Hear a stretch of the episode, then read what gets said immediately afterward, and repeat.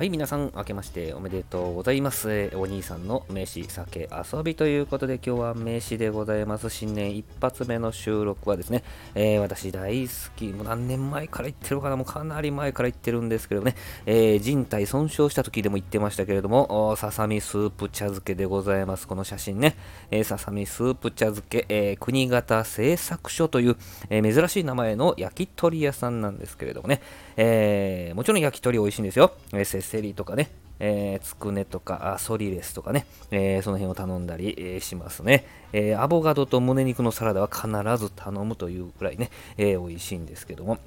アボカドと胸肉って合うんですね。えー、まあ、そのドレッシングがまた美味しいんであれなんですけどもね。いや、そこはですね、日本酒とか焼酎とかもね、なかなか凝った銘柄が揃っていて、まあまあ、あの、総合的に楽しめるんですけれども、まあ、こうね、焼き鳥屋さんなんですけども、僕、焼き鳥屋さん行くと必ずね、締めにね、鶏のスープとか、そういう類のものをな飲んだり食べたりするんですけども、えこちらのですね、ささみスープ茶漬けがですね、えー、締めに鶏スープを飲むことになったもう走りなんでございます、私の中でね。その、えー、ささみスープ茶漬けはですね、まあ、ご飯がありましてね、そこにあの、生のというかお、お作りで食べれるようなあのささみが、あこの何切れか乗ってるわけですよ。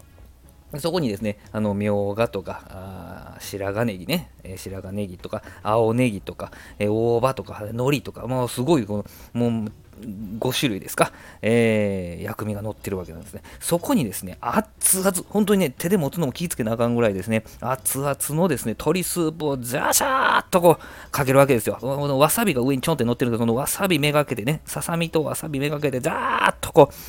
えー、かけるわけでございます。するとね、生のささみのですね、表面が白くなるわけですね。あの、魚、お魚でいうところのこう霜降りにするって言うたりするんですけど、まあそんな感じでささみの肉がバーっとこう白くなるわけで、ちょっと火は通ってないんですけど、まあ、火が通ったみたいな形になるわけですよ。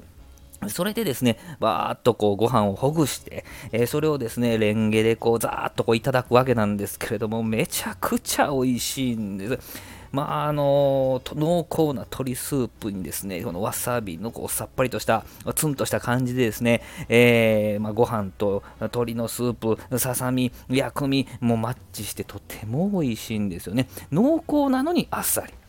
後味がね、えー、いう形で、今までこう散々に鶏料理を食べてきたのに、まだ入るというね、えー、そんなささみスープ茶漬け、本当に私がですね、愛してやまないこのメニューなんですけど、えー、新年一発目はこれにしようとね、えー、収録したわけでございますけどもね、えこの国型製作所というですね、え珍しいお店はですね、名前のお店はですね、え大阪にありまして、2カ所あります。え地下鉄、地下鉄が大阪メトロですね、え谷町6丁目から5分のところと、え四ツ橋線の本町駅から5分のところ、え夜ののみの営業で5時30分から、えー、2時ぐらいまでやってるのかな。えー、そんなところでございますけどね、国型製作所、えー、大阪にお越しの際はですね、ぜひ、